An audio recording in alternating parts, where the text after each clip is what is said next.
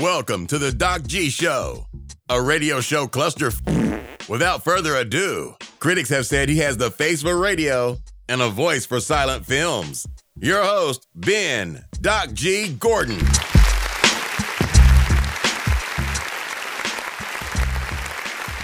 And we are on the air.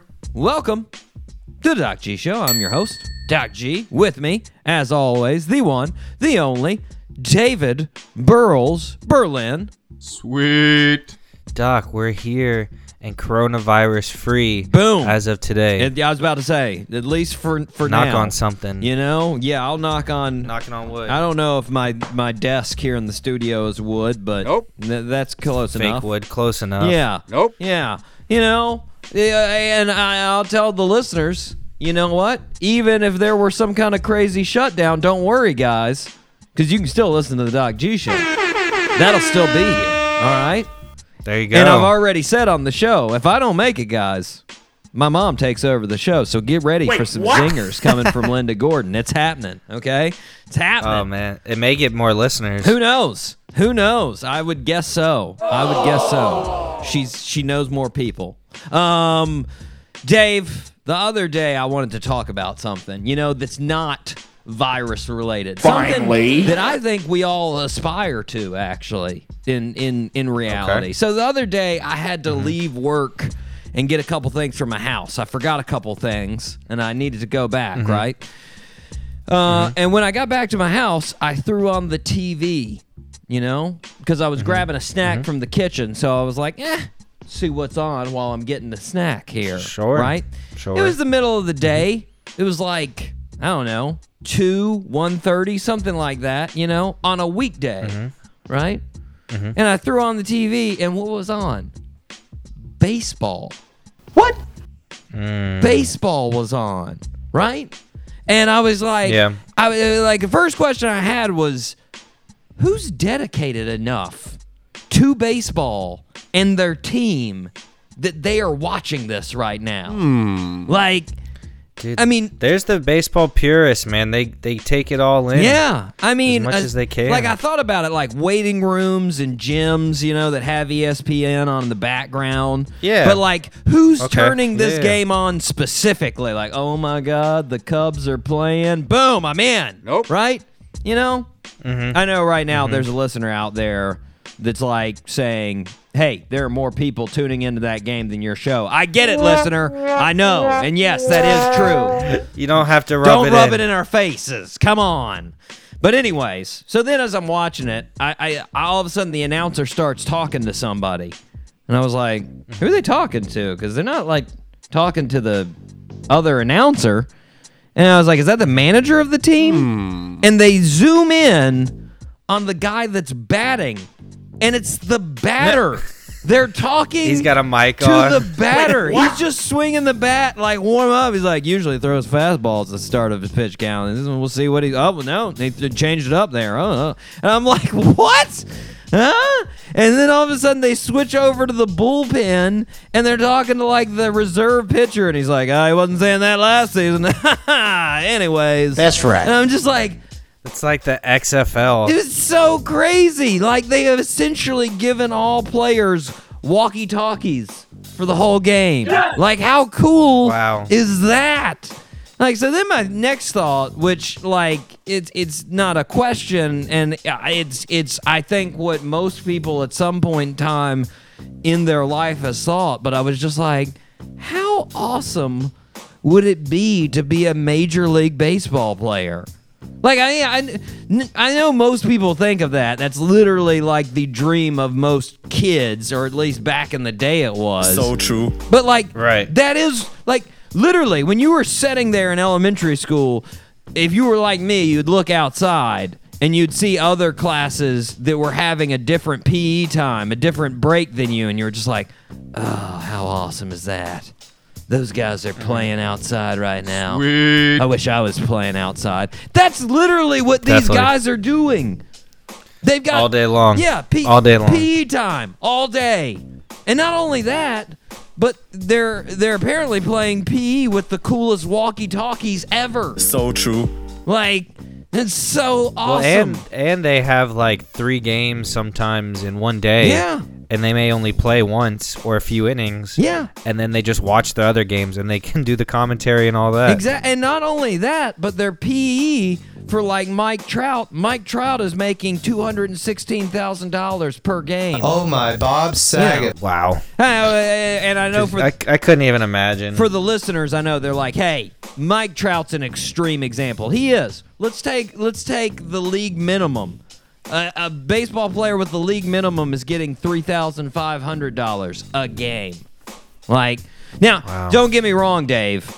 It's not like I could do anything close to what they do. I could barely hit a pitch from a 6th grader when I was in rec league, and I nearly had a panic attack every time I had to go up to bat in rec league. So true. I don't even know if I get hit off a 6th grader now. Nope. I'm 100% confident in saying my batting average in the major leagues would be .000. I would be batting nothing. So true. Quadruple zeros. Zeros. Yes. Funny story, actually, about batting, though, Dave. When I was in 6th grade and my bro was in 10th grade, my grandma took us over to the batting cage, you know, get me a little bit of practice. My brother didn't play baseball, but I did at the time, so I was like, need a little hitting, right? I went in, and I was hitting some balls, and my grandma, she was giving me words of encouragement and whatnot, you know? Keep the eye on the ball. You got it.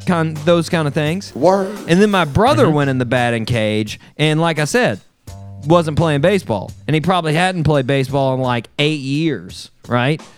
And he started missing every single ball. Like, he missed every one. And instead of words of encouragement, my grandma just started laughing uncontrollably. And the more he missed, the harder she laughed. And she couldn't stop laughing. Wait, what? I'm pretty sure it ended up being extremely traumatic for my brother, but it was hilarious. Oh, poor guy. Because my grandma just couldn't stop laughing. And every time I brought it up after that, she'd be like, she'd just start laughing again. So great. So great. Anyways, Dave, I know the hitting would be tough. I got that. But what about defense?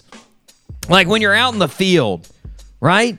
If you get one of those sweet jobs out there in, like, right field. Oh, yeah. I mean, like, you know, in that game that I was watching in the middle of the day, they kept on switching to the right fielder, and he looked like a dude, like, mildly interested in catching a public bus. Like, he was just... Yeah, I mean, how many do you think will go that way in a game? A handful, you know? Yeah, and, like, don't get me wrong, again, same thing. If that right fielder's called into action, and it's actually me, like, you know, if a left-hander hits and pulls a ball over to the right field, there's no way I have the athletic ability or coordination to actually catch that ball. Nope. But... You don't think so? Yeah, I mean, maybe. If it's like a real big pop fly, I might be able to catch it. But, like, I mean... I have enough time to get under especially it. Especially those zingers, you know, where they sprint under it and jumping catch. No way. No way that's happening. I'm not saying all that now. No. Yeah, no. But, like, anyways, if you're not getting those balls hit to you, how sweet is that? Yes! You're just sitting out there, like, all right. Collecting a paycheck. This is nice. It's a lovely day out here, right? Although I will have to say, I have seen a couple games where there's just like a ton of bugs, like just flying around in front of their face. Ew. That would really ruin it for me. That'd be real. Yeah. That'd be really, really boring. I'm just saying, Dave, if you've developed the skills to play baseball at a high level, that is one kick. That's all I'm saying. Oh, for sure. That is... And, like, the least amount of running in sports. Yeah. Yeah, like, I mean, even golf, you have to walk the course, right? Like, there, you just got to jog out to your position, and then you're like, all right, I'm good. And, like, if you're a designated hitter, ready to go. You don't even have to do that. You're just like, all right, I'm going to sit here in the dugout. That's pretty sweet. I got to say, that's a nice job. For sure. If you're that talented... Do it. That's a fact. Listeners out there that are that talented, go for it. Go for that dream. Yep. That's a sweet gig. Dave, are you ready to fire this show up? Let's fire it up, man. 5, all 3 engines up and burning. 2, 1, 0, and lift off. Oh, man. Now on to a job that... pays way less than baseball, but is actually better. Hosting the Doc G Show, Dave. So true. Yes, indeed. Oh, yes, indeed. You are right. It's a good show we've got today. Full of goodness, Dave. We've got the fantastic Ori Naftali of the fantastic band, Southern Avenue. We're going to talk Israel. We're going to talk Memphis. We're going to talk getting a Grammy nomination. We're going to talk it all. So true. But very nice. But first, we start where we start, Dave. Birthday soon. That's right. Happy birthday, Mr. President. Dave, I'm confident. All three. You've got all three this week. Confident. Ooh. Born on March 11th, 1993 in Chicago, Illinois. Our birthday Sue Ware loved basketball. However, in high school... Hold on just a second. Let me check something really quick. Wait, what? That date does not sound right to me, Dave. Real quick, I'm going to... March 11th, 93. Yeah, I got to check it real quick here. I'm doing a Google search. Okay, it's right. Wow. He's older than I thought. Okay, I'm confused. Jeez. Okay. I'm confused. I was right. I just want to make sure I was right. However, okay, our birthday suit loved basketball. However, in high school, he was known as the little guy on the team. He shot mostly threes. He grew 8 inches in less than a year and was sick. Anthony Davis. There it is.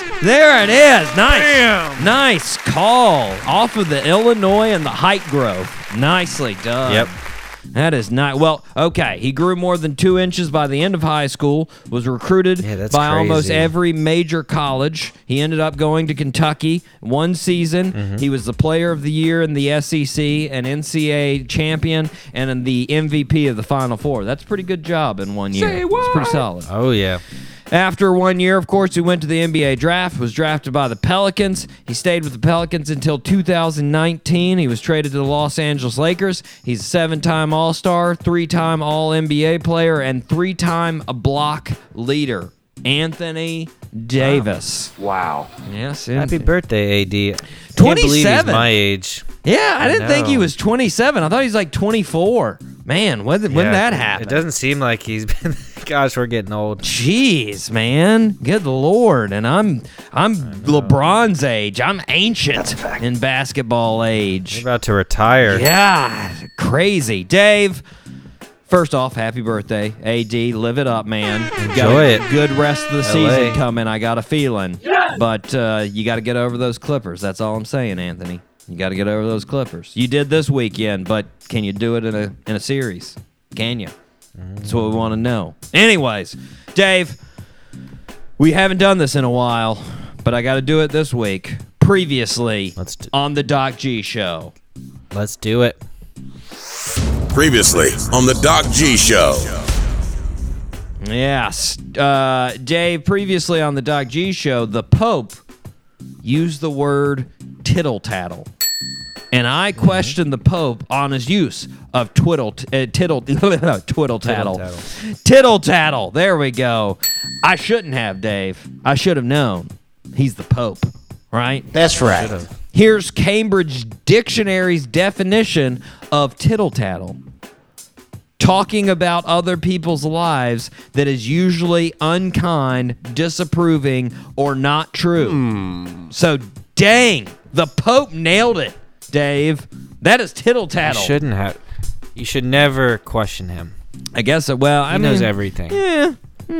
I'm just saying. Apparently, Dave, though, this isn't the only time the Pope has broken out tittle-tattle. Word. Because I looked it up. And a year ago, in March, he used it when he was talking to hairdressers of the Vatican. Wow. The hairdressers of the Vatican. Yeah.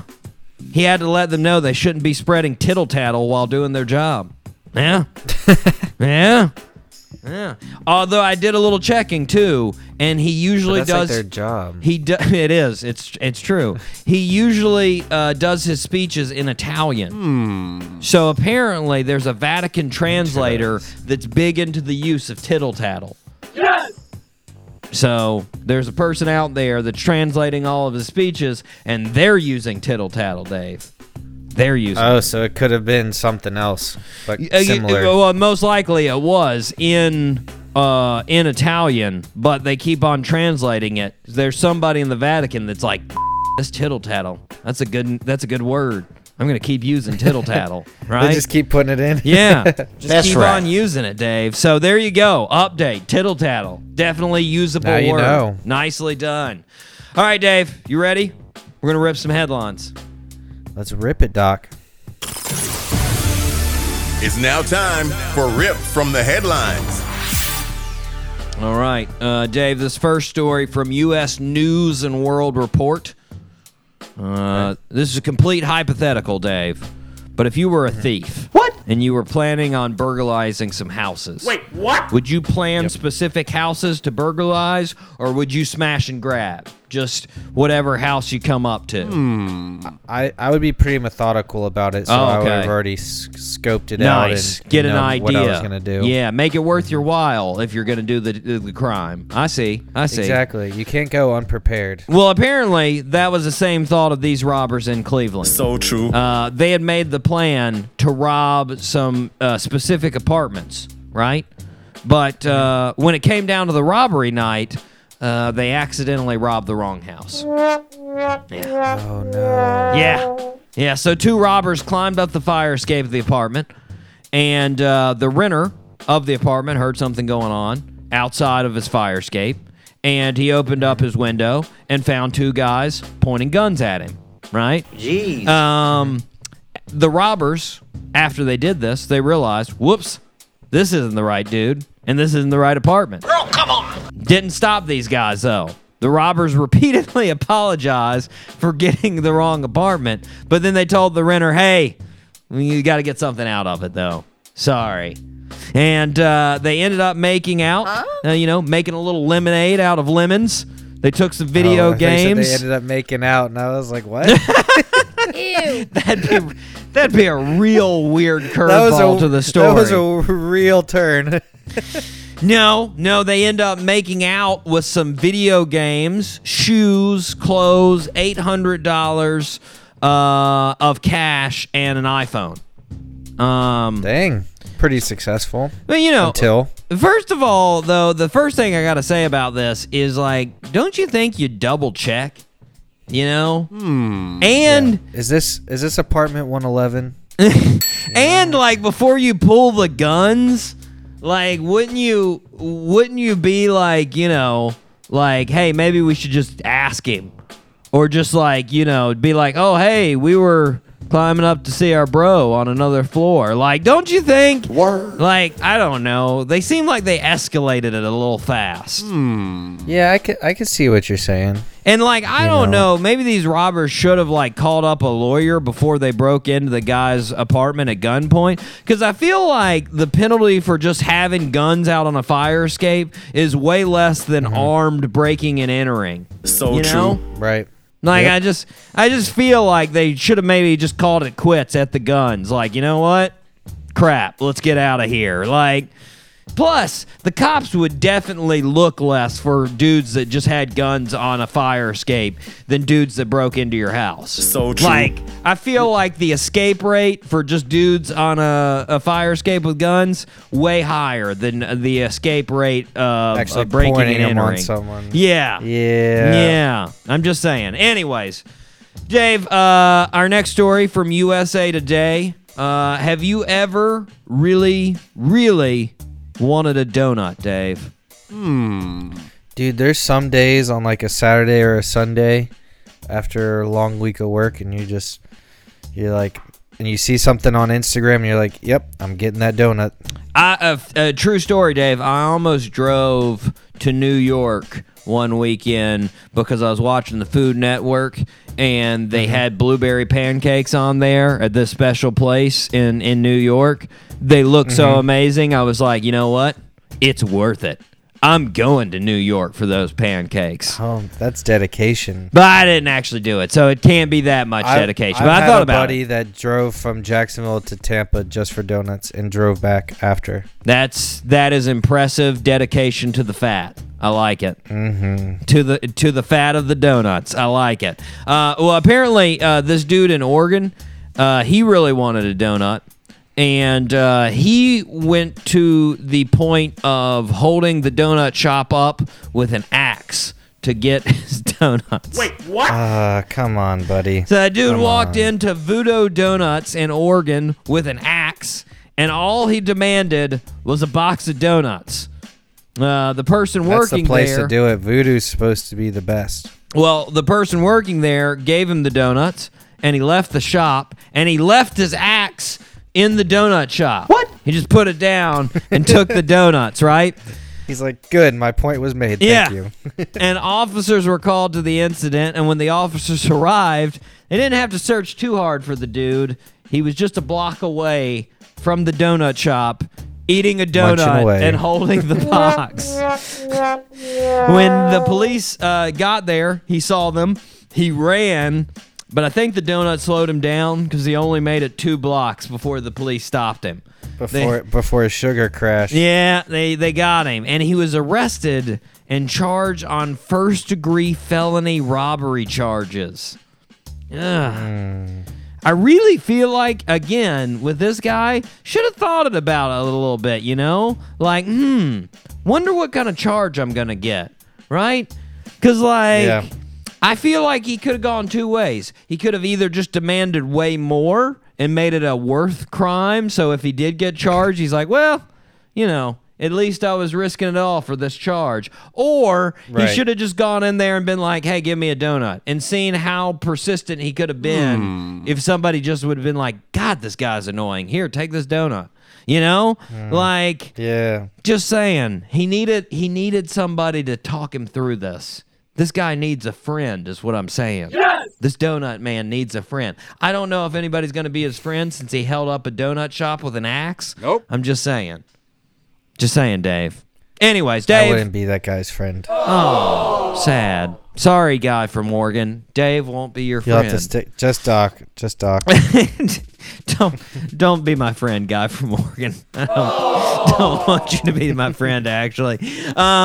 You're a little too high-strung for me if you decide an axe is a way to go for an Oregon, for a donut. Dave, I'm guessing there's also been times, just like you wanting a donut, there's been times that you've been angry at a supervisor from work. Oh, man. You know we all have. Oh, yeah, okay. I thought there was a follow-up to that. I thought you were like, no, I mean, we all... No, I know. I know what you're saying. There's times like recently where I have to stay longer than anticipated, and they'll let me know right before I'm about to leave. And they say like, oh, you have to do this. By the way, this just happened. I need you to do this. Yeah. And I'm literally the only qualified person to do it, so I have to. I thought that was coming initially, so I was just pausing, sitting there staring, like, oh, no, okay, oh, I see. It was for a dramatic effect. Yeah, it was for a dramatic effect. Okay. Nope. Anyways, yeah, no, I think we've all been there. We've all had those situations. This guy at an Air Force base in Alaska at the Elmendorf Richardson Joint Military Base, he decided to take a little bit of a different approach to getting back at his boss. Wasn't just yelling. The unidentified airman violated Article 92 of the Uniform Code of Military Justice, which is dereliction of duty for failure to refrain from urinating in the office coffee maker. Ew. Oh, that's right. That's right. He urinated in the coffee maker. Ew. Now, I think the most surprising thing to me of the story, Dave, was he wasn't thrown out of the Air Force. Wait, what? All they did was demote him and give him a pay reduction for urinating in the coffee maker. I mean, I don't know if that's even worth it. Honestly. Just for measure, Dave, a person is facing up to 20 years in prison right now for licking ice cream. That's a fact. If you remember that story, right? That person faces charges of 20 years in jail. And this dude just got demoted for urinating in a coffee maker. Think how many people that affects. Yeah. So many. And they're like, probably dock his pay a little bit. Word. Right? Like, seems a little bit low of a reaction relative. I'm just saying. I mean, you know, do what you got to do, Air Force, but I'm just saying. I'm just saying. Dave, that I think crazy. I think this story is my favorite story of the week. So it's a local story, too. Sweet. Nice. Oh. This is from Jack's News, Channel 4. Dave, have you ever had the urge to park in a parking spot that required you to have a parking pass that you didn't have? Yeah, I can't remember what I was doing, but I was downtown Jack's, and some of them are like state spot, like our city spots, like for whoever. Yeah. And I was in a hurry and I had to do something. I gotcha. So I remember risking the biscuit for it. I gotcha. I got away with it. Oh man. I just ran in and out. Nice. But I got lucky that day. Well, this next story, it's sort of like that. But except instead of a parking space, it's being a dentist. Word. And instead of parking in the parking space, it's having a license to be a dentist. Word. So apparently... Oh, fake his license? Yeah. So... Oh, my goodness. So apparently this last week... I guess... I don't know if he actually faked it or if he was just... I think he was just performing it and just not being licensed. Like, he just didn't say... You know, I'm a licensed dentist. He just was being a dentist, right? So apparently last week on Wednesday, Jose Vicente was taken into custody with a joint operation between the Department of Health and the Jacksonville Sheriff's Office. They brought him down. So apparently an undercover JSO officer was offered dentistry services by Jose, including x-rays and teeth extraction. Word. And, you know, when they heard about this, then they formed this idea to bust into Vicente's property and arrest him. And when the police went in to arrest him, they found that he had an x-ray machine, an autoclave, and teeth extraction tools in his house. Jeez. And the police... Yeah. That's right. And apparently when Jose was arrested, they realized that he was arrested in 2009 for the same thing as well. Girl, come on. He'd been doing this. Don't learn your lesson.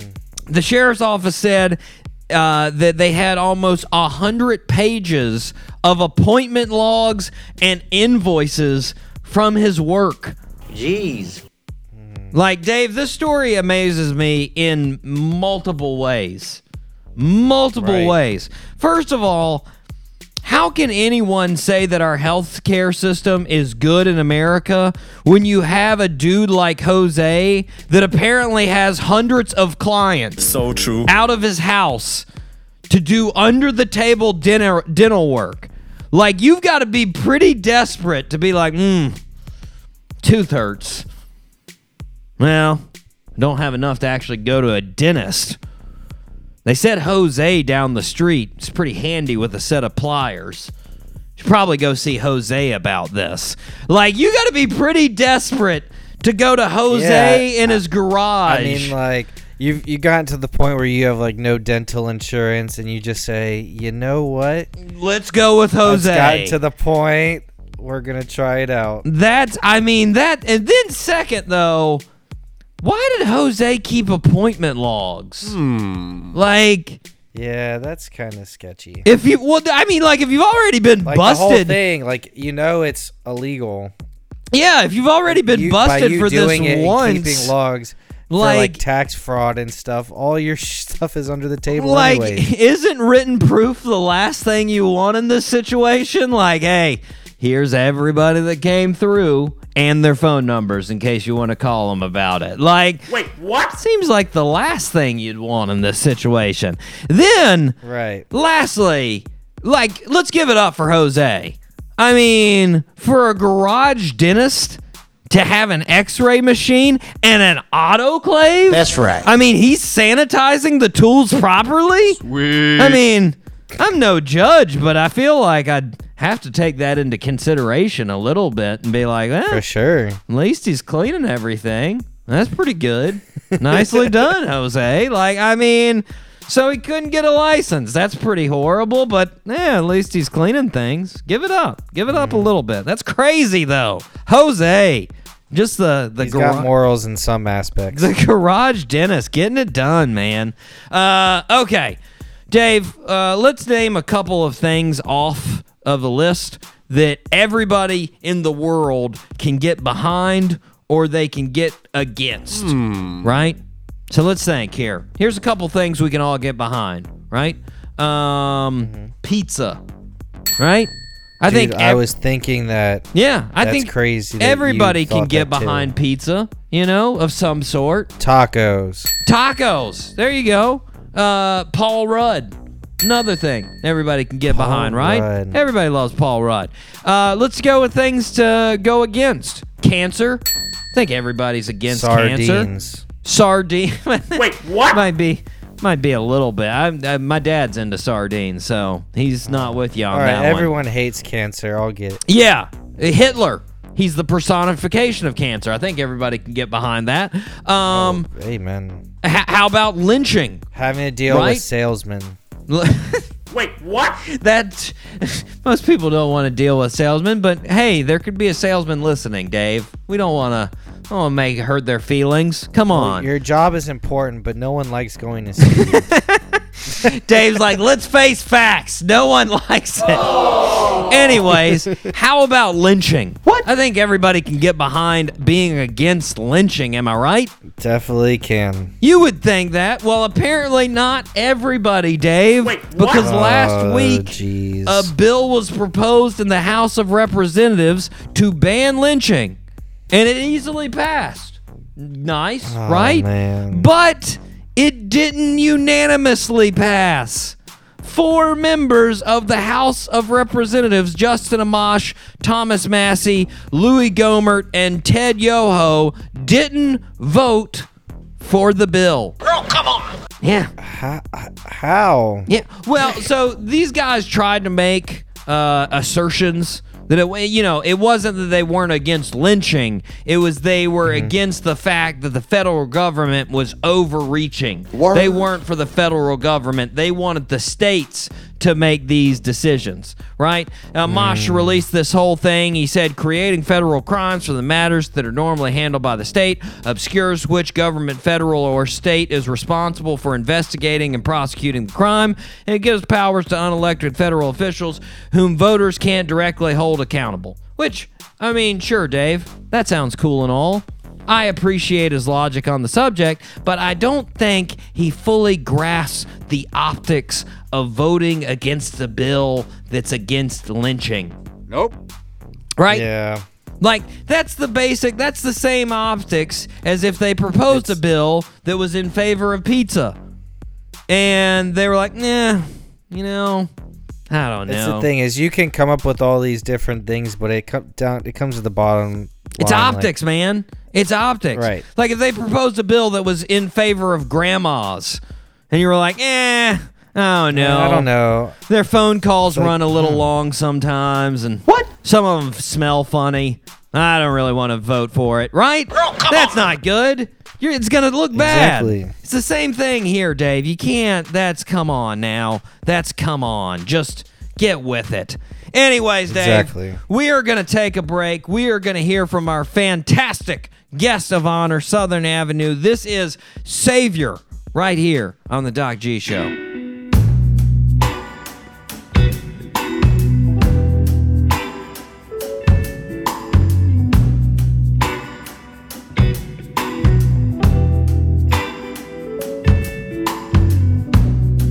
Sweet love, and don't you pass me by.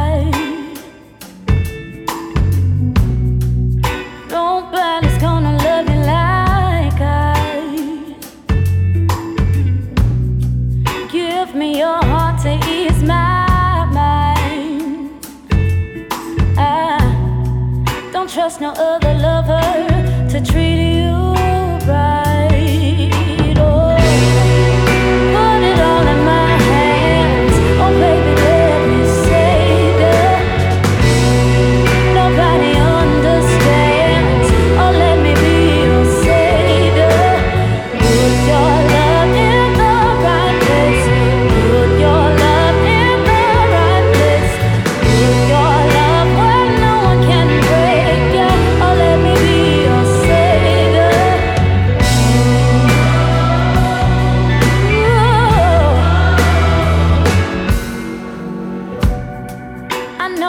heart and understand your mind. I know you would feel one of a kind. Just wanna ease your doubts. Be the woman you don't wanna be without. Darling, the world is cruel and no one deserves a king like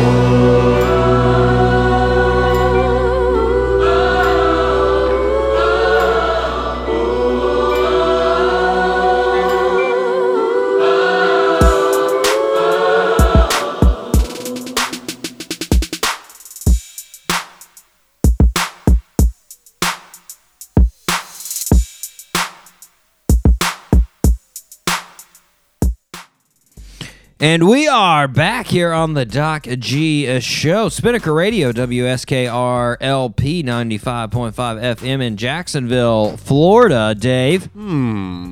Guys, this is the time in the show where if you haven't downloaded our podcast yet... There you go. Go do it. Mm-hmm. You can listen to any of them. There's over how many now? 200? No, you got a little crazy. 152. 152. We're on the 53rd. 153. We're getting there. Yeah. Pretty soon I'll say that, and I'll be like, I think there's 200, and I'll hit it right on the number. Yep. In about a year or so. So true. There you go. Listen to us. Rate us. Tell a friend. And only check out the website. Only rate us if you're 5 stars. Remember, that's the only thing we take. If not, don't do it. If you give me 4, we'll find you. No, and www.thedocgshow.com. We'll find you and we'll complain and cry to you. What? And it'll be so annoying. Yes. You'll be like, man, really wish I wouldn't have given two grown men in front of you with beards crying. Yeah, this is worse than salesmen. I don't care what Dave says. Wait, what? Anyways. We will be more annoying than salesmen. Dave, disclaimer, I don't agree with that statement, Dave, to all the salesmen out there. And saleswomen, just a little gender equality there. Well, I don't mind saleswomen, salesmen. I don't know where that's going. Dave, it's time to do some shout-outs. Shout them out, Doc. I want to start the regular group off by saying I can't thank our regular international listeners enough. I'm just, every week I am flabbergasted when I look at the list and I see the, I mean, these people in other countries have decided, you know what? I want to spend an hour and a half every week. I like his voice enough to keep listening. Yeah. Wow. And I can't believe it, but it's true, Dave. Me either. Dublin, Ireland. Yes. Genoa, Italy. Yes. Barcelona, Spain. Yes. Maputo, Mozambique. Yes. Hamburg, Germany. Yes. Thank you. Wow. Thank you, guys. Every week, man. I mean, they get up and they're like, you know what? Let's listen to the Doc G show. That is effing awesome. Time to listen to Doc G on the drive to work. That is awesome. It gets me jazzed. Jazzed for the show. Gets me ready, gets man. Gets all turnt. Now, let's go on to our domestic listens. Sweet. Let's go on to some of the local folks. Obviously, Duvall. Who still get you jazzed. The surrounding areas. Shout out. The Neptunes, the Atlantic Beaches, the Pontevedras, the Orange Parks, the Everywheres, and the Jacksonville. Shout out. Shout out. Shout out to our upcoming area, Middleburg. Shout out for that for next week. Red Jumpsuit Apparatus. There you go. Shout out to Columbia, South Carolina, obviously. Capital city of South Carolina. Shout out to those guys. Shout out to Radford, Virginia. Highlanders. Hustlin' Highlanders. Always. Shout out to those guys. Shout out to Mountain View, California. Really becoming quickly our California connection. I hate to say it. Citrus Heights. That's right. But they're taking over. They're doing a lot of listens in Mountain View. Yeah. Yeah. Shout out to Gainesville, Florida, of course. Shout out to the Gators. Shout out to Atlanta, Georgia, ATL. Coming in with a lot of listens this week. That's pretty nice. Shout out to Ashburn, Virginia. Virginia's for Doc G lovers. Got it right, Dave. All of them. Right. There you go. Huh. Shout out to Charlotte, North Carolina, Queen City. Shout out to Charleston, South Carolina. And, of course, shout out to Madison, Tennessee. And, lastly, shout out to Kenner, Louisiana. There we go. Regulars. Go, guys. Semi-regulars, Dave. I want to give a shout-out first off, and I gotta say, if they keep listening... Next week, if they listen, and this is for the whole group of London. What? Right? Because they hit us all around London. There's all kinds of suburbs of London, and this week it was Islington, in, England, right, which is a suburb of London. Man. But if they listen next week, if there's a group from London, I'm putting them on the regulars. They're going in the international group. Go. Yeah. I want to see it happen. San Jose. Be there. Be square. San Jose, California. Shout out to those guys. Arcata, California. Shout out to them. They're pretty regulars. Sounds good. Chicago, Illinois. Shout out to those guys. Windy City. Haven't seen this one in a while, Dave. They popped up for the show last week with the old Hogsop band. Yadkinville, North Carolina. Yeah. Jacksonville, North Carolina. There we go. No. Yadkinville. Oh. With a Y. Yeah. Oh. Yadkin. Yadkin. Welcome. Yeah. Welcome back. Yeah, I drive through there, Dave, on my way home. I drive through Yadkinville. Seattle, Washington. Shout out to those guys. They were listening. Bristol, Virginia. Shout out to Bristol as well. Dave, it's time. Newcomers. Here we go. Oh, yes. Dave, first newcomer, I'm going to use the Spanish pronunciation here. Word. Villa Rica, Georgia. Villa Rica. Yeah. I think it has that Spanish descent from it. Sure. It stands, Dave. It stands for, of course, Rich Village.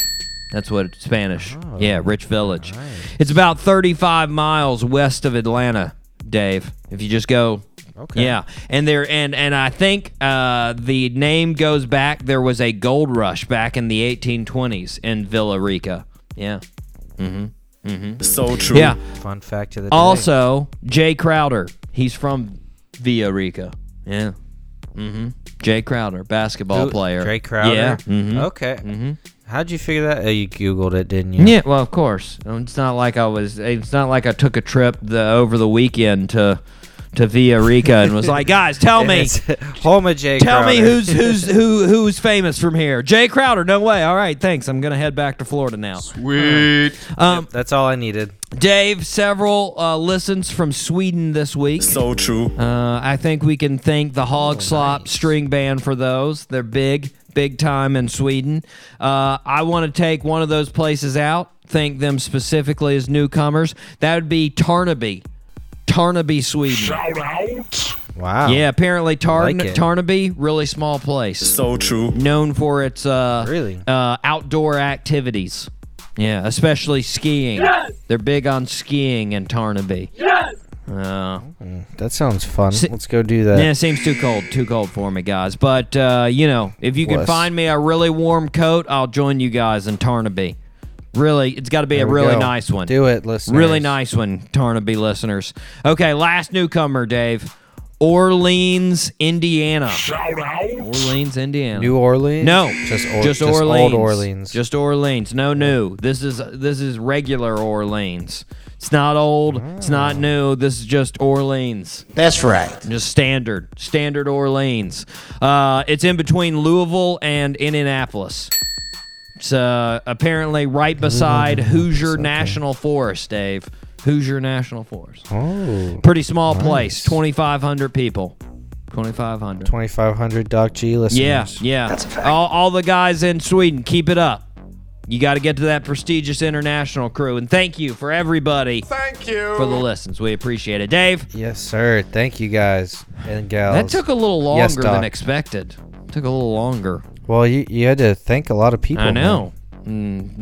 Thank them for the great listens. But are you ready? Second birthday suit. Let's do it. Okay. Dave, the second birthday suit. You've got this one as well. Born on March 11th, 1985 in Paterson, New Jersey. He grew up right down the road from Paterson in Wayne, New Jersey. In high school, he became a standout in football as a tight end. He was also running track. In track, he ran 100 meters of 11.4 seconds. Pretty good. And he scored throws in the shot put that were some of the best in the country. Yeah. He ended up going to the University of Miami and playing tight end at Miami. Played all 4 years there. He went to the NFL draft in 2007. Had a 40 time of 4.5. A vertical of 35.5 and 23 reps in bench press. Pretty standout scores for a tight end. That's an athlete right there. He was drafted 31 overall by the Chicago Bears. In 2011, he was traded to the Carolina Panthers. Greg Olson. Greg Olson is correct. Yes, third leg Greg. Give it up. Yeah. I was trying to figure out the New Jersey thing was throwing me off. Yeah, man. Greg Olson. That's right. Sweet. Turning the big... Is he retiring this year? Or he just got cut? One-year deal with Seattle. One-year deal. That's right. And not only that... for him. He's a stud. Not only that, Dave, he became an analyst for the XFL games. Word. Yeah. Did he? How did he do? Oh, I don't know. I haven't actually listened to him do a game, but he's an analyst for him. Oh, okay. So, you know. There you go. I haven't really dug into the XFL, I'll be honest. It hasn't really tickled my fancy. I haven't, you know. Nope. I watched one game. It was pretty good. Okay. I got to get like a Cardell team, Jones you was know. The quarterback, so. I got to get like a team or some like villains and some superheroes, you know, a team to root for, a team to go against. Don't really have any of that. So, yeah, that's what Right. A new organization's always against that. But anyways, Greg Olson, 35, man. 35. Yeah, happy birthday, Greg. Living life, that Greg Olson. All right, Dave, it is time to go on to a little something we like to call interesting fact or who cares. All right, let's do it. Okay, Dave, I think we got some pretty good ones here, and we don't have too many of them, so keep that in mind. You know, you don't want to exhaust them all. Don't say no to all of them. Yeah, be a little bit more accepting of some of these, okay? That's right. First one, if anyone ever attacks you with a nuclear bomb, just throw a whole bunch of sunflower seeds down. Word. I am interested. Nice. Interesting fact. Nice. Dave, apparently sunflowers are hyperaccumulator plants. And when you plant them in areas where there is radioactive waste, the flowers will suck the radiation up and store it in their stems and leaves. So anywhere there is contamination in the soil, they have started to put down sunflowers, and they'll just... start sucking up the bad stuff. They are called... Wow. It's called phytoremediation. Phytoremediation. Phytoremediation. It's at work right now in Hiroshima, Fukushima, and Chernobyl. Yeah. No kidding. Yeah.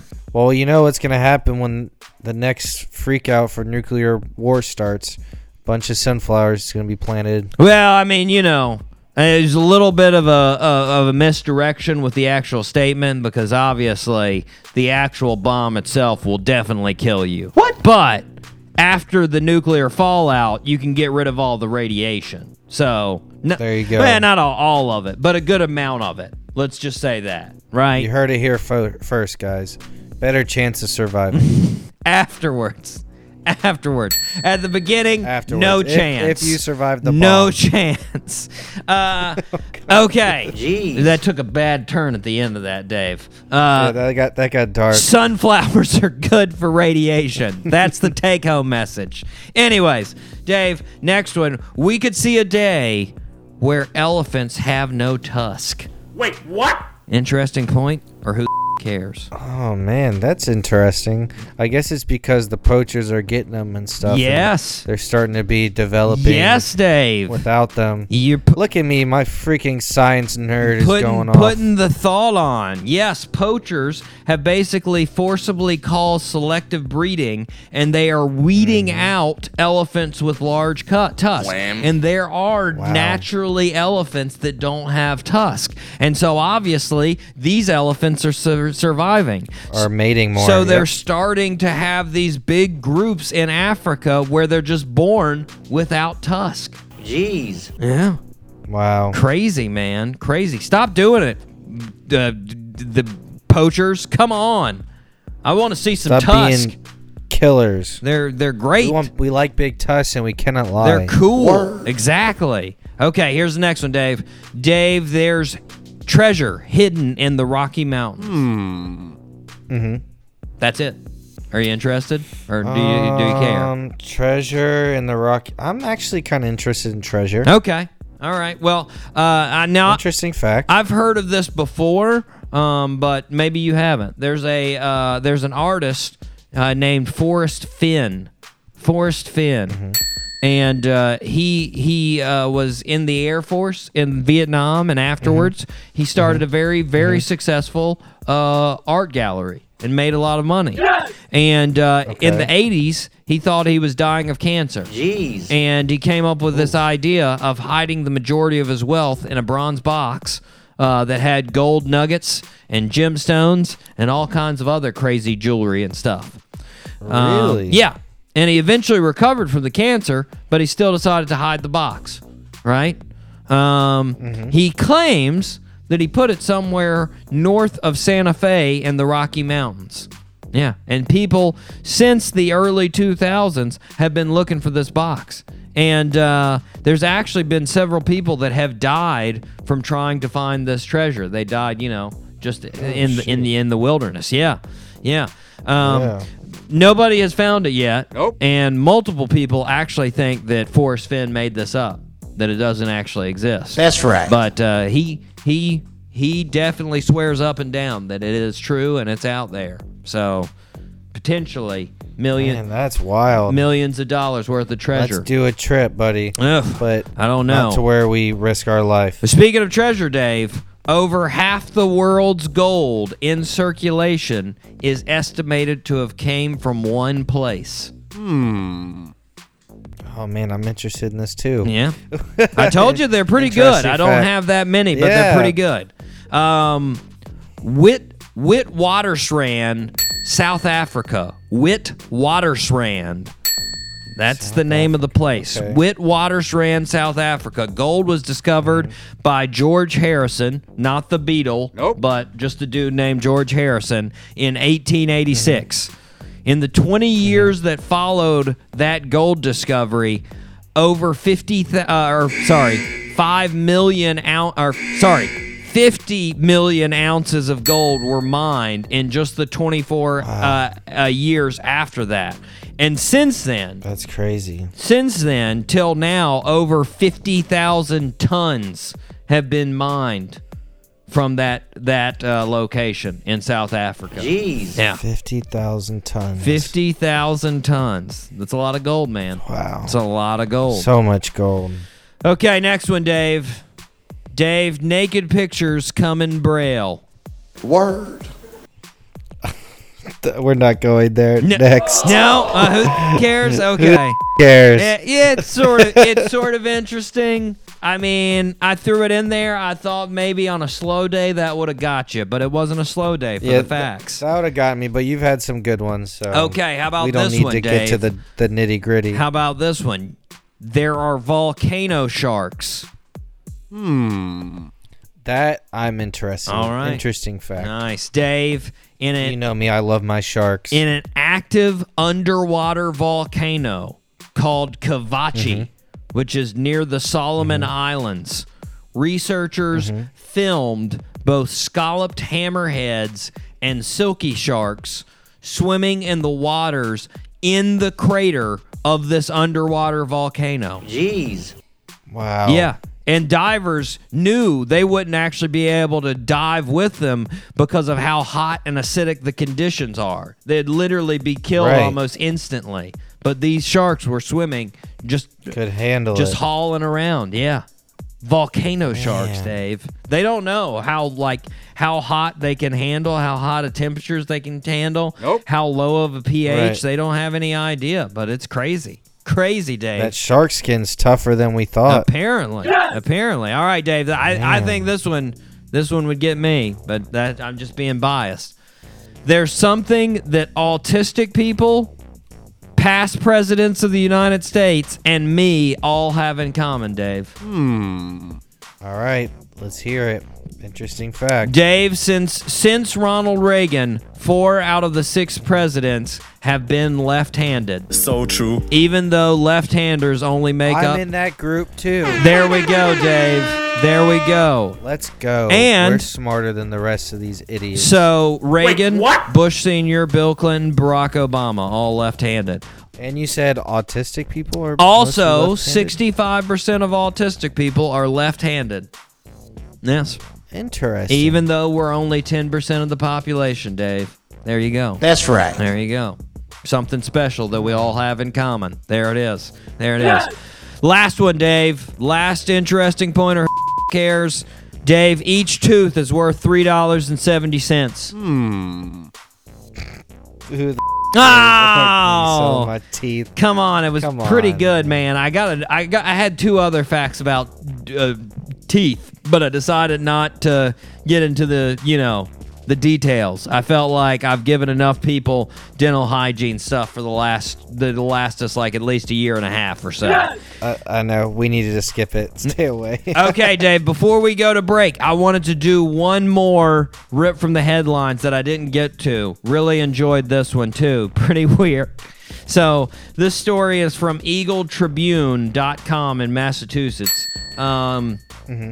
Dave, there are many places that you should be sober in this world of ours, am I right? You know? Sure. 2 of the most important places that I would argue you need to be sober in, school and driving. Church. Those would be my 2, school and driving. The man in the next story was sober for neither of these 2 places. Oh, man. So folks at Spofford Pond School in Boxford, Mass., they were planning on having a lesson in the Revolutionary War, Dave. That's right. And in fact, the 6th grade class at Boxford, Mass. Was even going to have a lesson from Dennis Cormier, who was going to show up in full regalia of the Revolutionary War. He was a reenactor, Dave, and he was going to show up in Revolutionary War gear, right? Sweet. Took Dennis a little time to show up. He was 30 minutes late for his appointment, and principal noticed something a little slightly off with Dennis, so she called the police. Police Chief James Ritter showed up, asked Dennis if he'd had anything to drink, to which Dennis replied, "Nope, only coffee, sir." Right? So that is that time that Dennis put his hand into his pocket and the police officer asked him what he was holding in his pocket, and he pulled out an airplane bottle of sea ice vodka. Of course, the police then ask, hey, we're going to have to do a breathalyzer. Are you cool with that? Which Dennis blew a .205. Wow. Oh, that's pretty impressive. Over 2.5 times the legal limit at 9 in the morning. Nice. They looked in his car, and in his car they could see clearly another fifth of vodka and a tall Budweiser can, plain in view. Goodness gracious. When they asked the faculty what he had said when they showed up that morning, he said, quote, "Sorry, I'm late. I was stuck in traffic." Yikes. After Dennis was arraigned, he was released on his own reconnaissance.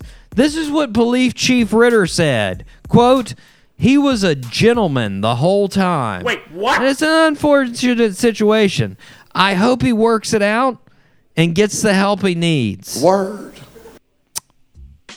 I've got to say... Yeah, gentleman, but he's a freaking idiot. Well, exactly. Thank you, Dave. I mean, I got to say the police chief is giving a guy who lied to them about being drunk, was 2.5 times over the limit, legal limit, and drove to a school drunk. Seems like a little bit of a courtesy pass there. You know? Yes. Like, I mean, just because he was a gentleman doesn't change the other stuff. I mean, they never pull that card in a murder case. They weren't like, well, he lied to us about killing the person, and he did murder the person. But, you know, he was a gentleman the whole time, so... Thank you. Gotta give him that. I mean, he's no Jose that was cleaning dentist utensils, all right? Nope. This guy was courteous. It was courteous, I get it, but come on. And before you go like, oh, come on, Ben, that's a bit of hyperbole there. Like, every 39 minutes, a person gets killed by a drunk driver in the U.S. That's a real stat, Dave. 39 minutes. That's a fact. Every 39 minutes. Oh, that is awful. Yeah. Yeah, I'm just saying the chief shouldn't have led with the gentleman statement. I mean, you know? Nope. You know?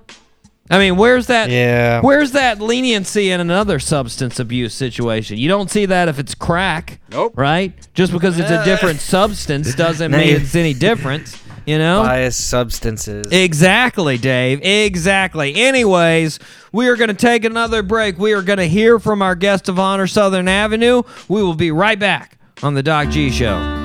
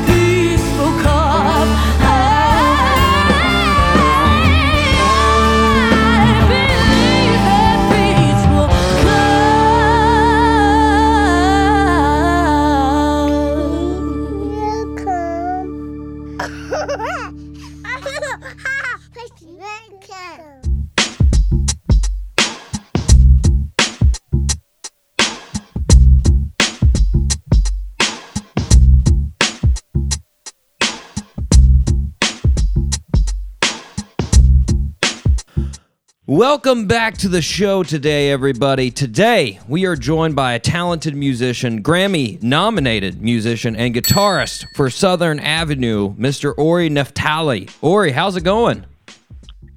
Good. How are you? Thanks for having me. Yes.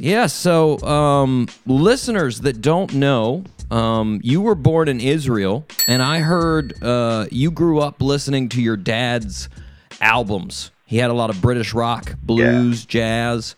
I was curious, what album, do you remember a specific album that really sparked you to say, this is what I want to do, this is who I want to be as a rock star myself? You know, there's a lot of them, but when there's two that kind of jumps out is the first one would be Muddy Waters, Fathers and Sons. Nice. Yes! Is, you know, those two kind of hands touching each other. Yeah. That one I definitely listen to a lot, and I think ZZ Top, Dick Weldo. Nice. Is another one that I just I ruined those CDs so quickly. Just scratched out of them. Those two are just, and a lot of other stuff, but those two have been, I'm talking about being in second, third, fourth, fifth grade. Yeah. These two are the ones that kind of like I really listen to a lot, and I really like it. So did your dad get mad at you for scratching the albums? Yeah. But you know, I told him, hey, there's internet now. I can just download everything. Don't worry, I got you. You know, so it's okay. My brother used to do the same thing. I used to scratch CDs. He'd get so mad at me, man. I was always stealing his CDs and listening to him. He'd get so mad. Yes! So I saw that you started playing guitar around 5 years old. Was that your decision, or did your parents, say like, "Hey, you're going to start taking lessons"? It was my parents for sure, but even though I kind of wasn't totally into it when I was, again, first, second, third grade, I wasn't really aware of what's happening. But quickly, once got into middle school, and I found out there's other people that play instruments in my school, then I quickly thought, oh, I'm actually pretty cool. And then it kind of, and so then it became something that I really wanted, you know? Yeah. Never hated it or anything. It just came from me. Around probably 7th, 8th grade is when I really embraced it. Nice. So you ended up actually going to college for music in Israel, and after going there, you started playing and recording with musicians, but I saw that you were, at the same time, you had a day job at that time still. You were Microsoft Systems engineer. Wait, what? Yeah. I'm going to go out on a limb and guess you weren't crazy about that day job as an engineer. The funny thing is that I always on a computer, and then with my guitar in hand. Like, I would sit on the computer with my guitar, and then when I was sick of playing, I would put it aside and be on the computer. And it was always, I was just in my music room all day. So being like a system engineer, taking care of servers and working, and I love working with people. So it was kind of, I didn't hate it. But I felt very quickly when I was 20, it was like, okay, well, I got a good job. I got a car from the job. I got two laptops. I got two phones. I'm making more than my mom, and, you know, which is a nurse. So I was like, is this what I want to do for the rest of my life? Yeah. You know, because I have it right now. And I realized that, no, like, this is not what, if tomorrow would be my last day on earth, then I'm going to regret not being a full-time musician and really going for my dreams. Nice. So actually, it's not like I hated it. I loved it, but it wasn't something I realized that it's not something I want to do for the rest of my life. Nice. But it was good, because when you're a young musician, and you got to make money in order to be a musician. You can't just... Yes!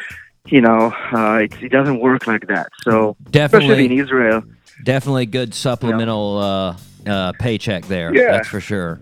But quickly, once I left that job, I started teaching guitar, and I just became a teacher for years before I moved out to Memphis. And so I kind of replaced that with being a guitar teacher, which was a lot of fun. Yeah, definitely. Well, speaking of that move, that was around the time, a little bit after you guys released the album Happy for Good, your original band there. And it was a pretty big big success around the world there. Yeah. And you decided to move to Memphis in 2013. What was sort of the catalyst for you to decide I should probably move to Memphis to keep this music career going? Well, I was touring in Europe with my band, and then while we were in the Netherlands, I saw an invitation to represent Israel at the International Blues Challenge in Memphis of Beale Street, and I thought it was very exciting, and I went and won the local competition, and then came to Memphis to represent Israel. Yeah, on a tourist visa, just coming to do the competition, and did pretty well. Made contacts, made friends that they're still my friends till this day. Mm-hmm. And then kind of realized that I can book a tour. And following a few months later, we came back for a tour, and a few months later, I just came for another tour and never left. Nope. Nice. Well, did you ever, before that? I'm guessing, since it sounds like it sort of happened just organically there. I guess you never really thought about leaving Israel, like, as a kid. Did you ever see that happening? No, never. Yeah. Never. I just United States is very hard to come in here and get a visa. It's very hard to be an immigrant. Yeah, it's very hard to. And also for a long time, usually they give it to you for a year, and you got to renew it every time, and the laws change. And so many Israelis that I know, even if they did make it, they ended up not staying because it wasn't sustainable. Yeah. So I was never, I really lived month by month and kept booking myself to the next, 3 or 4 months ahead, and just somehow, with God's help, managed to stay until now. And nice. So it's, and things have been going definitely better and better every year. Yeah. So I'm definitely lucky and blessed. And nice. Yeah. Well, so you've lived in Memphis, and I'll put lived in quotations because you've basically been touring the whole time that you lived in Memphis, but you've been there for 7 years. And I feel like over 7 years, you've had to have accumulated some good ideas about the food scene in Memphis. So true. And I always love to ask my guests, if I was coming to their city, where would you recommend I eat? So if I were coming to Memphis and I've got one meal in Memphis, where would you tell me I should go eat? Well, there's a very good Mediterranean restaurant. Oh, that's the funny thing is that, like, I like barbecue, but I don't eat pork. Yeah, I just don't like it. And then, like, it's funny for me. Wherever I go, I look for Mediterranean, Arabic, Middle Eastern restaurants to have my hummus and have my shawarma. So it's funny, there's, if you want barbecue, I think that Central Barbecue would be where you want to go. And there's eating on Beale Street, for example, a rum boogie, or Blue City Hall, like those type. Eating on Beale Street is a good experience. Yeah. As well, maybe a bit more touristy, but that's okay. You got to experience it a little bit. Yeah. Yeah, Memphis is, I always tell people, if you don't like food, if you're not a fan of food and of music, you have nothing to do in Memphis. I don't know if you're a human if you don't like music and food. Nope. That's two of the most essential things there, to be human. Yep. So back to the band there, lead singer Tyranny of Southern Avenue. When was it that you met her, and how did you decide or convince her to be part of the band? What was the process of her sort of joining the band? Well, we while I was touring with my solo band, I just decided to change things up, and I asked a friend of mine who's the best singer in Memphis that writes music, and he connected me with Tyranny, and immediately I thought she would be an amazing fit to what I do. And when I met her, she introduced me to her sister who plays drums, and both of them kind of joined my band. And a few months later, I had this epiphany that we need to be partners and start a new band together and not just play under my solo band. Yeah, nice. And kind of come up with just be partners. And we were already writing together and scrapped most of what I was doing before anyway. Yeah. So it just made sense, and then Southern Avenue kind of started. Nice, nice. She got so much energy, man. It seems like she can't stay still on the stage. Like as soon as the music hits, she just starts jumping and dancing around, man. It's infectious, the energy she has. Yes! Yeah, it's infectious for us too on stage. Now, I feel like, you know, you mentioned her sister TK is the drummer for Southern Avenue, and I feel like as many shows as you guys do, I feel like they've got to get on each other's nerves eventually. Like, are there ever sister arguments on the road, or are they just great together and never? No, you know, they're very. They have a big family. They have like 7 siblings. So. Wow. And the age difference between Tyranny and TK is about 6 years. TK is younger than Tyranny, so they don't really kind of bump heads, you say, or have any arguments. Wow. They generally in the band we're very, very good with that. We know how to respect each other's space, and even when we don't agree with something, and we can be very passionate about it. But it's not something, we don't disrespect each other. Yeah. When we communicate, so it's like whenever you don't, if you feel disrespected, then things start to go bad. But when you feel respected but still not agreed with, then that's okay. Yeah. So this is kind of how we are, and we never really talked about it. It's just who we are as people. Nice. We never had any problems in 4 years. Nice. No, well, that's definitely an accomplishment for a band. That's for sure. Yes! Yeah.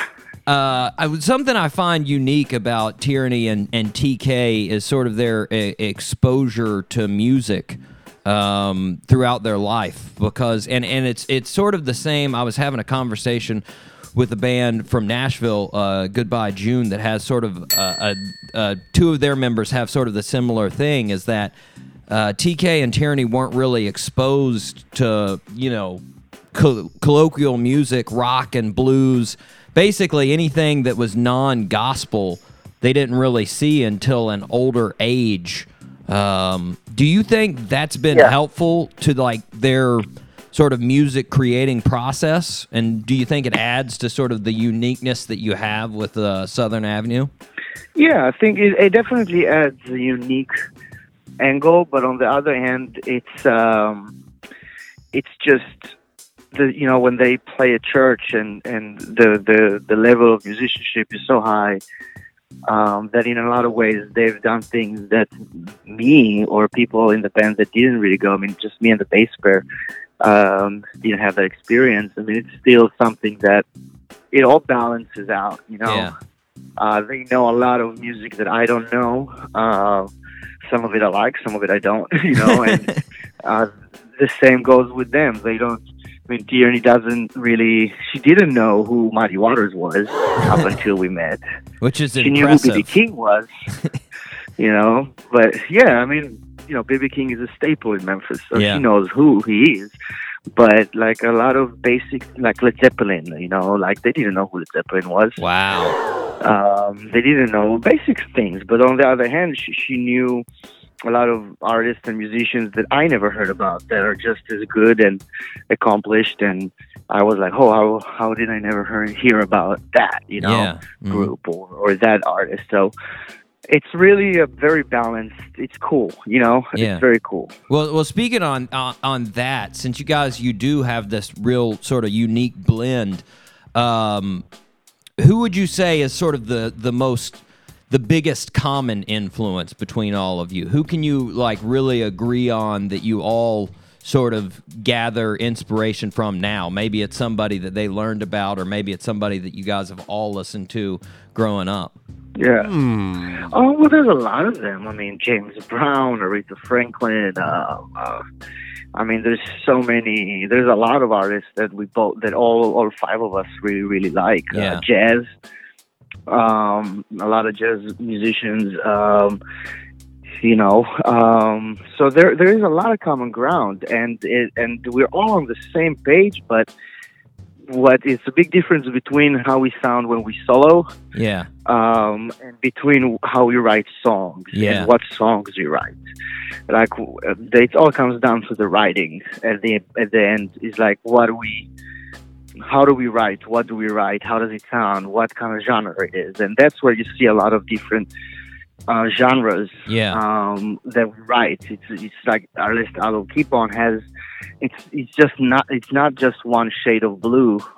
It's like different shades of blue, and it really, that's what I really like, is that we end up writing different songs with different influences, and we're not stuck on the same kind of thing. Where a lot of bands they do have a problem with is that they're always, all their songs sound the same. Yeah. And not that it's bad or anything, but it's just an issue that any writer handles. You know, if it would be just me writing, then we would be in the same situation. Yeah. But because we all write, and because me and Tyranny do a lot of the writing, and TK helps, and it just brings out a lot of different shades of blue. Like that's how I like to say it. Definitely, yeah. Definitely. Well, I mean, you can see those on your two albums so far as the different songwriting techniques and approaches, and your first album was self-titled, Southern Avenue, yeah. Released in 2017, and it was a really popular, good album. I think one of my favorite songs on the album is the last track, "Peace Will Come," which yeah. I heard you talk about before, and you said you wrote that years ago, actually, about when you were in Israel, but then when you joined. Southern Avenue, when you created Southern Avenue, you sort of reworked the words, or Tyranny reworked the words for her take on it. Talk a little bit about the creation of that song and how it changed shape. Oh, well, it's just like you said. I wrote the song completely, and then when I realized that my lyrics, I always realized that my lyrics are not, the English is not as good, yeah. Unless it's "Don't Give Up," which is pretty basic. but "Peace Will Come" I felt like it's not on the same level that I wanted to be, and then I asked her to rewrite the lyrics, and she changed it up a bit and added a few different verses, and then it kind of became, instead of like peace between people and countries, and instead of peace between whatever it is that the problems we have in America, it became peace within ourselves, and finding the peace with yourself before you do anything else, and then you achieve real peace. If you're in peace with yourself, then everything gets a lot better. Yeah. And then you can find peace between people. Nice. I found it. I found the journey very impressive, of it switching meanings in between, but still translating and people finding their own meaning in the song. Yes! Yeah. Now the newest album, Keep On, came out about 9 months ago. What was the process like going into that second album after having a pretty successful first album? Did you guys just sort of approach it the same way, or was there anything different that you looked at when you went into the second album? It definitely was a bit different, because we were already writing for a long time for that album. Mm-hmm. We wrote in the van, on tour, at festivals, backstage. We just really tried to write as much as we can. So when we got to the recording and arranging and everything, then it was definitely from a more mature way. Yeah. We took, a few other directions as far as where the songs start from, writing-wise, and but it still feels very the same. I feel like there's every song on the new album has something that correlates to the first album. Yeah, like the same kind of vibe, and it's just produced with more time to produce it, more time to overdub parts, more time to. The first album was very indie kind of thing where we recorded the first 5 songs with our own budget before we got signed. And then when we got signed to Stax and Concord, we kind of remixed them and added 5 more. So it was a more indie kind of thing. The second album was when we had time to think about it and not a lot of time to record it because we were on tour and always on tour, but we had more time, and it's a bit more mature with the way that the songs are arranged and everything. So, yeah. Well, people definitely notice because it was nominated for the Best Contemporary Blues Album this past Grammy year in 2020. Yeah! What did it mean for you guys to get nominated for a Grammy? It was amazing. We never thought that it's going to happen. I forgot that we even submitted. I just wasn't ready for it. And it's a huge honor and be appreciated by our peers, by fellow musicians and people in the industry. So it's an amazing feeling. Just being nominated is enough. We don't really, a lot of artists, Taj Mahal was nominated 14 times before he got a win. So many other artists never even got nominated that I'm a fan of. Yeah. So I'm just we're all feeling very blessed. Nice. Well, I noticed something interesting actually about your albums. I was looking at Spotify. And I was going through just sort of the information about Southern Avenue, and I looked at the listeners and where listeners most of the listens were coming from, and I noticed the top 4 locations for Southern Avenue listeners in the world were Australia and New Zealand based. Aside from your music being great, like what do you think the reason is that you have such a strong following in Australia and New Zealand? We toured there almost 2 years ago. Yeah. And so that helps. Mm-hmm. But I just think that, I think that it's really a matter of luck or just a coincidence or...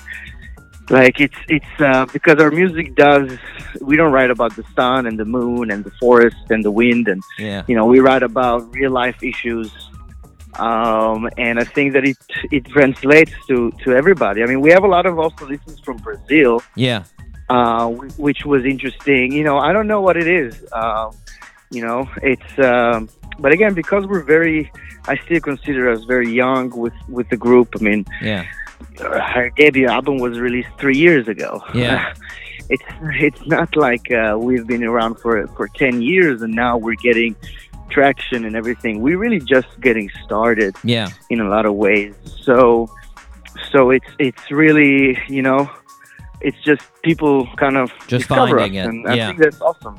Yeah. Nice. Well, something else that happened last year, aside from you guys releasing the album, you and Tyranny got married, actually, and I noticed you proposed on tour in Colorado.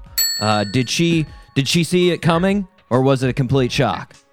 No, she did not see that coming, and we hate we hate kind of mixing work with personal stuff. So. Yeah. She knows how hard I am about that, so she was never really expecting that to happen. You broke your own rule. Yeah.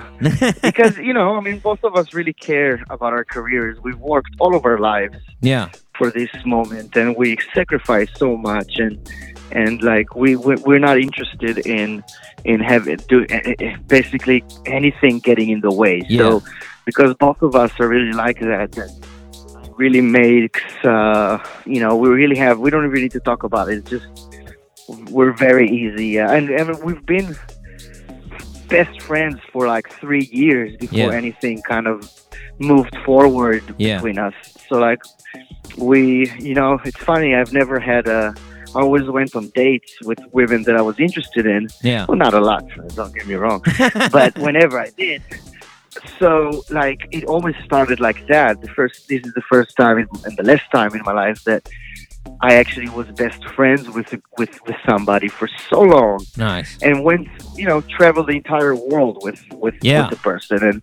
And then it got upgraded. It's just a lot different than starting off with mutual interest, romantical interest, and then trying to impress each other, and all that stuff. So, it's just awesome. And I was about to say, you got a good test run, going on tour. Yeah, I mean, if you guys can like each other that much for that long, being together for that long, then it's a good test run for being married for sure.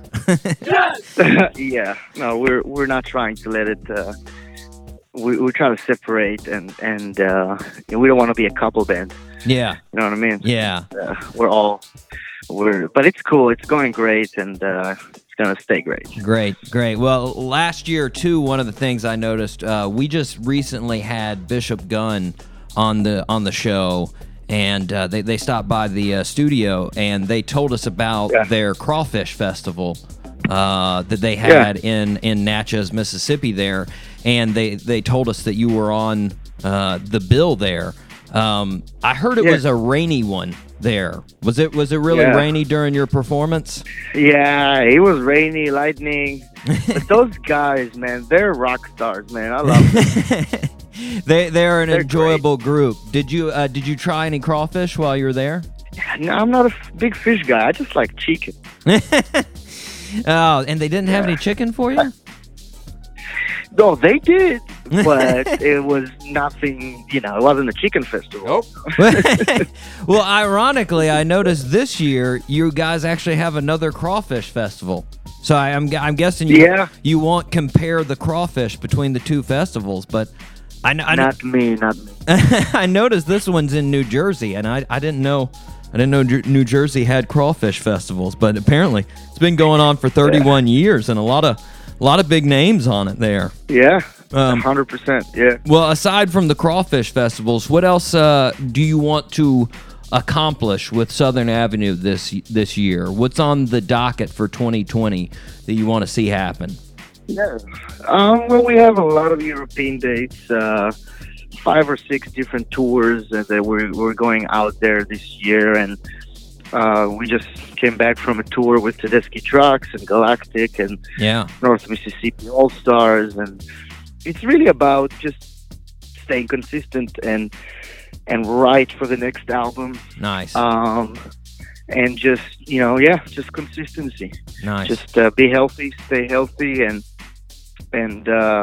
visit new countries and new cities. And it's been great so far, and I'm sure it'll be great coming up, everything that is coming up. Let Southern Avenue take over the world. I like it. I like it. God bless. Ori, we are up against a break, man, but I want to thank you for taking the time to come on our show. It's been a pleasure. All right, thank you so much for having me. Yeah, listeners, make sure to check out both Southern Avenue albums, Southern Avenue and Keep On, and keep up with all their shows at southernavenuemusic.com. You can follow them on Instagram at Southern Avenue Music. Right now, let's hear Keep On off of Keep On by Southern Avenue right here on The Doc G Show.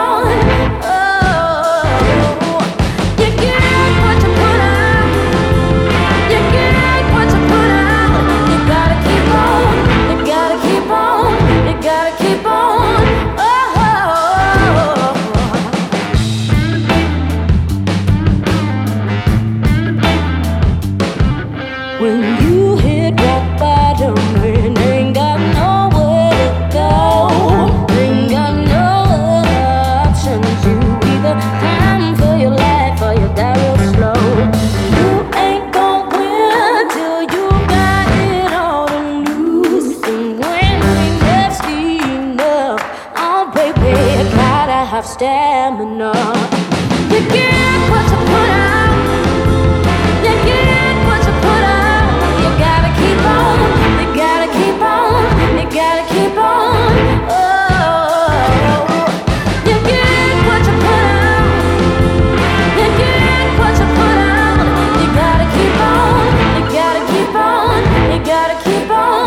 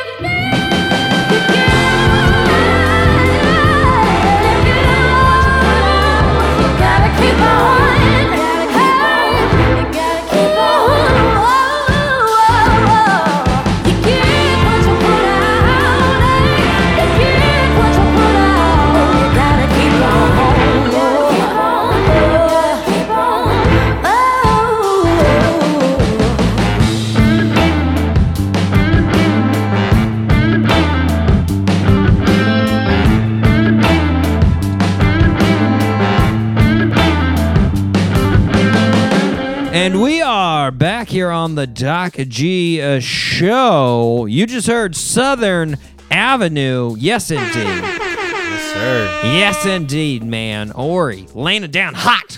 Hot on the guitar. Super hot. Say what? I was surprised, Dave. I was surprised that he said he preferred Mediterranean food. Well, I guess not surprised, but I mean, well, you know. Yeah, he's comfortable with it. He grew up on it. When you're killing the game in Memphis with all the other food, man. Yes! I'll tell you now, there's a place, Dave, that I forgot the name of it in Memphis.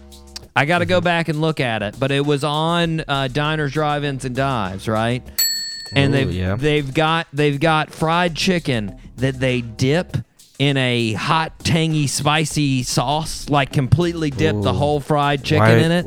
Why are you doing this to me right now? Oh, man, my God. Sounds good. Yeah, I know. You're ready to drive to Memphis, right? We're going to drive to Memphis. It's going to happen. Yes! Oh, man. I got to I'll find it. Follow up, Dave. Next week, I'll tell you about it. But anyways, back to Southern Avenue. Thanks for those guys coming on. Real cool story about A Peace Will Come. That was a dope song. Yeah. Dope approach. I like how he wrote it about something completely different and then gave it to Tyranny, and she's like, around. Yeah, and she's like, this is what I see about it. That was cool. Very cool. Thanks for coming on the show, guys. Check out their albums. Fantastic. Dave. Do it. It is time for our last birthday suit. Are you ready? Sweet. Yes, sir. Let's do it. Okay, fantastic. Here we go. Another one that you can get. This one will be easy, too. Not your wheelhouse, but it'll be easy. Born on March 11th, 1971 in Knoxville, Tennessee. Knoxville, Tennessee, with the name Philip John Clapp. His father was a car salesman. His mother was a Sunday school teacher. In 1989, our birthday Sue Ware graduated from high school, and he moved to California to become an actor. For a long time, he was just in commercials and an extra on film sets. But he started to develop an idea for a TV show when he had the idea of video testing self-defense equipment on himself. Our birthday Sue Ware, Jeff Tremaine, and Spike Jones started selling the idea to different TV channels, and MTV agreed to take the show. They titled it Jackass, and it aired for 3 seasons. After the popularity of Jackass, our birthday Sue Ware was in lots of films, including Walking Tall, The Dukes of Hazzard, Men in Black 2, The Ringer, A Dirty Shame, Big Trouble, and Johnny Knoxville. Johnny Knoxville is correct. Yes, I don't remember the other guy's name, and I was like, is he talking about that guy? Which other guy are you thinking about? Steve-O? Isn't Pontius? Yeah, Chris Pontius? Well, the guy that had the long hair, was it Chris? Yeah. Chris Pontius, yeah. Yeah. That's Chris. No, this is Johnny Knoxville from Knoxville, Tennessee. That's why he's Johnny Knoxville, of course. That's why he changed his name to Knoxville. Actually, I think it was a nickname, and then eventually it just sort of stuck. Stuck. But yes, 3 seasons on Jack. Very popular show. And, of course, there is apparently a new Jack. Jeez. Coming out in 2021. Can you believe it? A new one. 4th in the series of movies. A new one. I was like, really? Man, I love watching them, man. It's crazy what these guys will put themselves through. Oh, it's funny, man. It's funny. Sometimes, though, like the time that Bam broke down and started crying about the snakes, I just felt bad for him. I was just like, just let him go. That's bad. Just let him go. He's having literally some kind of crazy nervous panic attack. This isn't good. But anyways, right. Johnny Knoxville turning the, what did I say, 71? So 49. Yeah. Goodness gracious. You know? I mean, you can see the age in the sunlight, but I gotta say, for taking as much beatings as he has, he looks pretty good. I think that would wear and tear on your appearance. Looks pretty good for 49. Johnny Knoxville. Yeah, that's true. Nice. That's true. Happy birthday, Johnny. Happy birthday. Happy birthday, bud. Guys, I'm very excited. Next week, I can't wait. We have none other than the fantastic Red Jumpsuit Apparatus on the show. Oh my, Bob Saget. Not only are they on the show, but they are coming to the studio. Yes! We are going to have the band in the studio. We are going to have a very long interview, very good interview, talk about their whole career, talk about all kinds of different stuff, different influences. I'm very excited about this, Dave. I'm going to ask Ronnie a split, I've decided. As you remember, we had Ronnie's wife on the show, Defoe, back in December, and I'm going to ask him a split. Split of what he remembers meeting Defoe with. I can't wait. It's going to be a good time. So we're going to get to see. You can go back and listen to the December and be like, okay, this is what she remembers. And then you're going to get to listen to this coming week, what he remembers. Both sides of it. Are they the same memory or not? I'm very excited about doing that, actually. I like that experiment. Yeah, man. We're gonna do some random questions. I'm excited about asking them random questions as well. We're gonna throw those in at the beginning, but it's gonna be a good time. Josh, John, always, Ronnie, dude. They're gonna be there. It's gonna be a good time. And the whole thing. Video, it's going to be on the website, so you can check it out. So true. That's right. Nice. That's right. You can check it out. But until then, Dave, we're going to have to wrap it up for this week. I have been your host, Doc G. With me, as always, Dave Burles Berlin. Wash your hands, people. Oh, nice. Public safety message, Dave. I like it. Yeah. Just cover your coughs. Wash your hands. Try not to make as little hand contact with other people. Keep a nice distance or radius, safe radius. He's a doctor. Listen to him. Nope. If you're feeling symptoms, stay away from other people. Stay away from other people. But until next time, guys, you know what? Keep it light. Keep it happy. Yes! All right? Keep it fun. Keep it on the Doc G Show, all right? Yes! We'll see you next week. Same time, same place. Until then, zip it up and zip it out. Zippity doo dah.